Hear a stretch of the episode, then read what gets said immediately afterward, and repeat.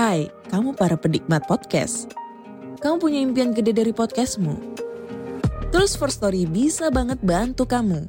Mulai dari F-Link, Dynamic Audio Insertion, sampai statistik yang komprehensif. Semua ada di First Story. Gak ketinggalan kamu bisa monetisasi podcastmu lewat iklan dari First Story Ads yang bisa kasih kamu penghasilan dari setiap place podcastmu. Yuk gabung sekarang dengan klik di firststory.me. Sekali lagi, klik di firststory.me. Mari kita bawa mimpi podcastingmu menjadi kenyataan.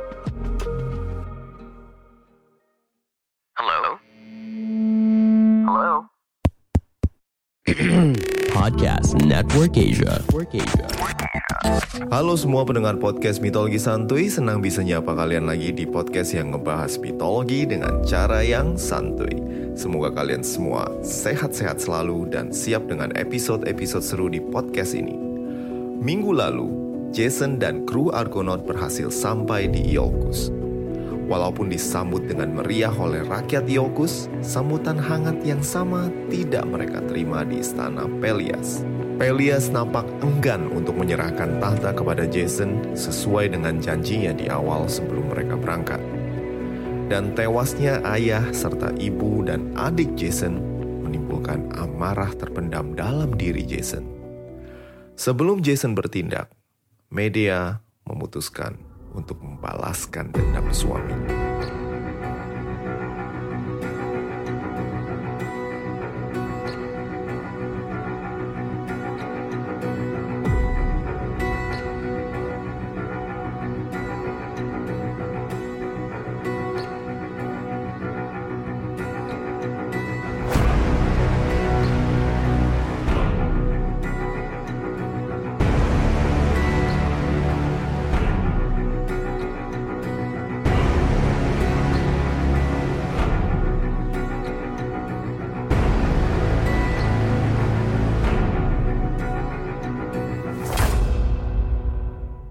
Alcestis selalu menyiapkan ramuan dan panci, kemudian meletakkan potongan tubuh ayahnya ke dalam panci. Mantra pun dibacakan. Namun, selain suara ramuan yang berbuih, tidak terjadi apa-apa. Adik-adik Alcestis mulai panik dan menyalahkan Alcestis yang mungkin salah mengucapkan mantra. Alcestis kembali membacakan mantra, namun potongan tubuh Pelias tetap mengambang di dalam panci. Berulang kali Alcestis mengulangi mantranya.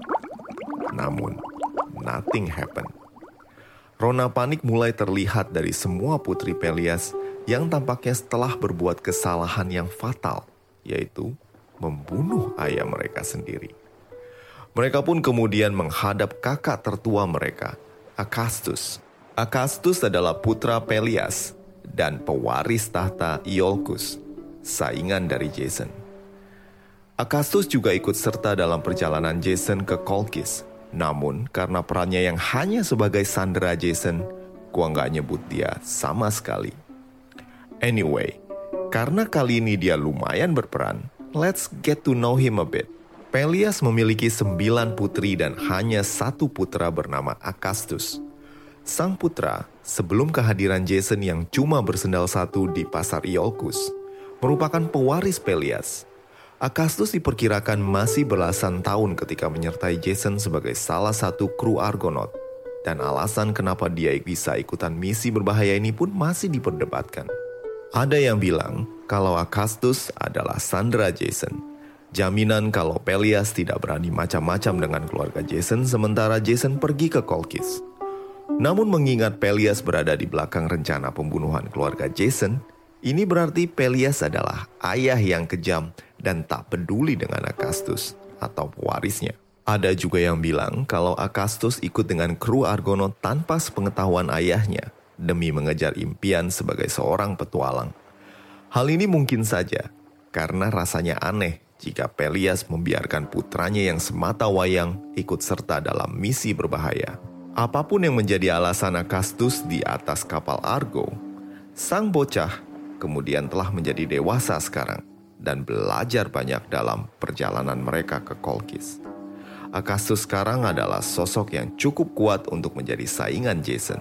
Ketika saudari-saudarinya datang kepadanya, menceritakan bagaimana mereka telah mencincang ayahnya dalam upaya untuk membuatnya menjadi muda kembali, Akastus yang telah mengenal karakter dan kemampuan media langsung menyadari bahwa Alcestis telah diperdaya oleh media. Akastus kemudian bertindak cepat dan taktis. Dia kemudian mengadakan upacara kremasi yang megah untuk ayahnya. Seluruh rakyat Iolcus berkumpul dan melihat bagaimana figur Pelias, raja mereka, yang walau merebut kekuasaan lewat kudeta terhadap saudara tirinya sendiri, telah tewas oleh tipu daya media. Akastus dengan nada melankolis menyampaikan kata-kata perpisahan kepada ayahnya. Namun, tak lupa juga untuk menyalahkan Jason dan istrinya yang penyihir sebagai dalang di balik kematian ayahnya. Akastus adalah orator yang ulung.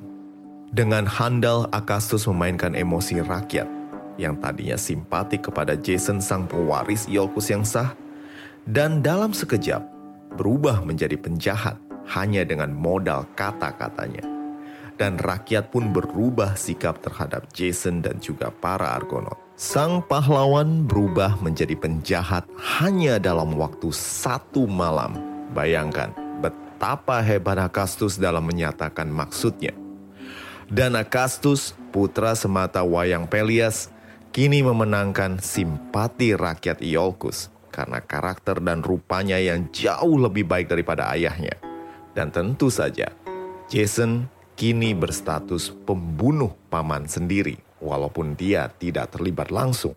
Dan lagi-lagi, sesuai dengan hukum Yunani kuno, maka Jason dan Medea kemudian diusir dari Iolcus dan tidak boleh kembali lagi ke tanah warisannya sebelum menyucikan diri dari dosanya. Jason dan Medea pun kemudian pergi dari Iolcus untuk mencari raja atau dewa yang mau menyucikan diri mereka dari dosa pembunuhan keluarga. Dan para Argonaut pun bubar. The party is over. Sebagian besar kembali ke kampung halaman mereka atau terlibat dalam petualangan-petualangan yang lain.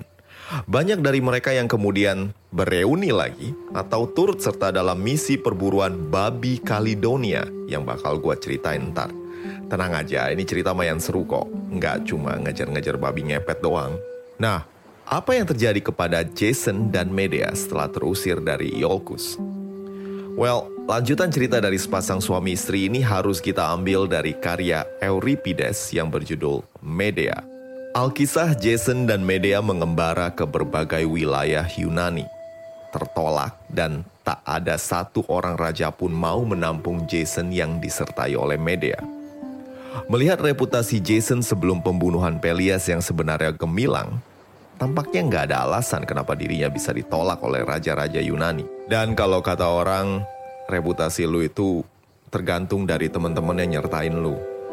Dan reputasi Jason tampaknya ternoda oleh orang yang menemaninya, yaitu media. Kabar tentang karakter dan kemampuan media dalam sihir itu bikin para raja-raja Yunani jiper dan menolak kehadiran Medea.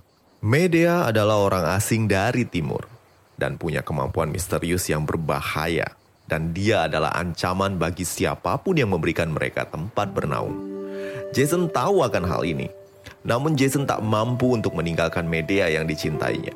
Sampai akhirnya, Jason dan Medea tiba di kerajaan Korintus yang saat itu diperintah oleh seorang raja yang bernama Kreon. Kreon adalah keturunan dari Raja Sisyphus dan dengan demikian masih saudara jauh dari Jason.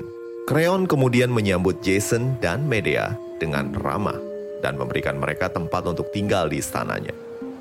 Kreon juga bersedia membersihkan Jason dari dosa bunuh keluarga walau sebenarnya yang berperan besar adalah Medea. Well, just to be safe. Jason dan Medea tinggal dan berkeluarga di Korintus. Bahagia. Jason yang berjiwa pemimpin kemudian diangkat menjadi panglima kerajaan Korintus dan tidak ada yang berani mengganggu kerajaan Korintus karena Jason. Sedangkan Medea menggunakan kemampuannya sebagai tabib mengobati berbagai penyakit. Medea melahirkan tiga putra untuk Jason dan seandainya ini akhir dari cerita petualangan Jason, maka ini adalah akhir yang vanilla alias happy ending. But again, Euripides adalah penulis tragedi Dan cerita lanjutan dari hidup Jason dan Medea tidak akan sesederhana ini. So, Raja Kreon memiliki seorang putri cantik yang bernama Creusa. Dan Kreon berniat untuk menikahkan putri cantiknya itu dengan Jason. Pertimbangan Kreon adalah Jason adalah tokoh dan pahlawan terkenal yang punya banyak kenalan raja-raja dan pangeran yang dulu merupakan kru Argonaut. Tentu Jason akan membawa Korintus ke masa kejayaannya. Di mata Kreon, Jason adalah calon menantu yang ideal. Hanya saja, Jason telah beristri dan punya tiga anak. Kreon pun kemudian menyatakan niatnya kepada Jason yang tampaknya juga tergoda dengan tawaran Kreon. Jason yang kini telah berusia 40-an tengah mengalami puber kedua dan cinta Jason terhadap Medea tak lagi seperti awal pertemuannya di Kolkis. Berbagai peristiwa kelam seperti mutilasi Absirtus adik Medea sendiri dan tipu dayanya untuk membunuh Pelias membuat Jason berpikir bahwa Medea punya sisi gelap yang suatu hari nanti mungkin akan mencelakakan dirinya. Tapi Bukankah media melakukan semua ini atas nama cinta? Semua dilakukan demi Jason yang dicintainya. Bagaimana dengan semua yang dilakukan media sepanjang misinya? Bagaimana ia memberikan petunjuk untuk menaklukkan tiga ujian AETS? Jason tak lagi mengingat-ingat ini semua karena matanya sudah silap oleh kecantikan Creusa serta harta dan tahta yang mengikutinya. Ambisi untuk menjadi seorang raja telah membutakan hati nurani. Dan tak lagi Jason sang pangeran Iokus yang pada satu masa bersama-sama dengan media dalam suka dan duka, memiliki rasa yang sama. Lalu, bagaimana dengan media? Media yang dulu pernah memutilasi adiknya sendiri, menaklukkan naga, dan menjungkalkan Talos, telah berubah menjadi seorang istri yang baik dan ibu yang penyayang untuk ketiga anaknya dengan Jason. Segala keganasan dan kekerasan hatinya telah sirna berganti rupa dengan keramahan dan pengabdian kepada keluarga. Panah Eros yang dulu menyambar hatinya masih membakar dengan cinta kepada Jason. Tak pernah dirinya ragu akan perasaannya kepada sang suami yang sangat dicintainya itu. Media tak menyadari perubahan hati suaminya yang telah berpaling kepada gadis yang lebih muda. Seseorang yang lebih pantas menjadi anaknya sendiri. So, apakah yang akan terjadi pada Media dan Jason? Gue akan nyimpen lanjutan cerita mereka untuk episode minggu depan. Karena episode kali ini udah terlalu mellow. Dan mari kita ngeliat apa yang terjadi pada salah satu Argonaut yang lain, yaitu Jurumudi Ankeus. Tapi sebelum itu gue ada pengumuman nih. So, inget nggak beberapa waktu lalu ketika gue bilang laman traktir gue udah lama nggak gue update? Nah, minggu lalu gue baru upload episode berbayar pertama gue yang berjudul Achilles The Origin. Episode ini adalah bagian pertama dari trilogi cerita Achilles yang hanya gue terbitin di laman traktir. Gue bakal ceritain tentang asal mula lahirnya Achilles, terlibatnya dia dalam perang Troya, hubungannya dengan Patroclus dan juga keturunannya. Semua bisa lu dengerin kalau lu traktir gue dua gelas kopi aja. Mayan kan? So, check it out. Nah, sekarang mari kita lanjutin cerita kita tentang Ankeus. Ankeus, seperti para Argonaut lain, pamit pulang ke kampung halaman mereka masing-masing setelah berhasil menghantarkan Jason ke Iolcus. Angeus adalah raja di Pulau Samos, salah satu pulau di Laut Aegea yang terkenal dengan kuil Hera. Konon, di pulau inilah Hera memperbaharui keperawanannya setiap tahun. Jangan nanya gue kok gitu and gimana. Really, gua nggak paham. Anyway, sebelum bergabung dengan Jason dan kru Argonaut, Ankeus sempat menanam kebun anggur di pulaunya. Dan dia berharap anggur-anggur ini akan berbuah dan siap dibuat untuk menjadi wine pada saat dia balik. Yang dia nggak duga adalah dia pergi selama belasan tahun. Dan kebun anggur yang dia tanam udah panen plus mati beberapa generasi sebelum dia balik. Lagian, ke mana aja lu bos? Nah, ceritanya sebelum dia berangkat ngikut misi Jason, Ankeus sempat nemuin peramal nomor wahid di Samos. Ankeus nanya, kira-kira dia bakal balik selamat atau enggak? Si peramal pun bilang, Oh, bos, lu bakalan balik selamat.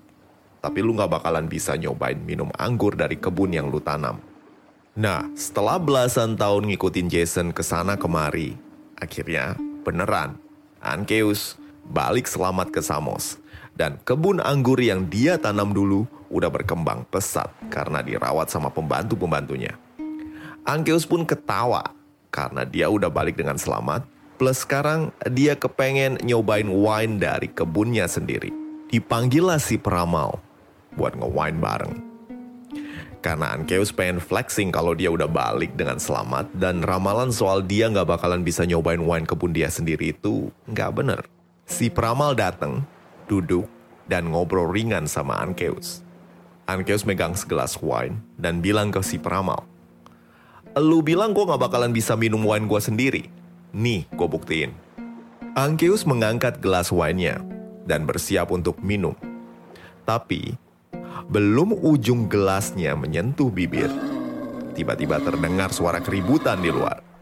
Seekor babi hutan besar ngacak-ngacak kebun anggurnya dan ngebunuh beberapa karyawan kebunnya. Ankeus naruh gelas wine-nya dan keluar sambil bawa tombak. Tapi baru aja keluar pintu, si babi langsung nerjang Ankeus yang lengah dan taringnya melukai Ankeus di posisi yang fatal. Akibatnya, Ankeus tewas di tempat. Si peramal cuma menghela napas dan berkata, Kan Nah, demikianlah cerita petualangan Jason untuk episode kali ini. Sebelum kita bubaran, gue pengen ngucapin terima kasih untuk seseorang dan Monica yang udah traktir gue di laman traktir mitologi santuy. Buat kalian yang kepengen dukung gue atau nikmatin konten-konten khusus dari laman traktir mitologi santuy, silahkan mampir ke link yang tersedia di deskripsi episode. Udah dulu ya, ciao! Pandangan dan opini yang disampaikan oleh kreator podcast, host, dan tamu tidak mencerminkan kebijakan resmi dan bagian dari podcast Network Asia. Setiap konten yang disampaikan mereka di dalam podcast adalah opini mereka sendiri dan tidak bermaksud untuk merugikan agama, grup etnik, perkumpulan, organisasi, perusahaan, perorangan, atau siapa pun dan apa pun.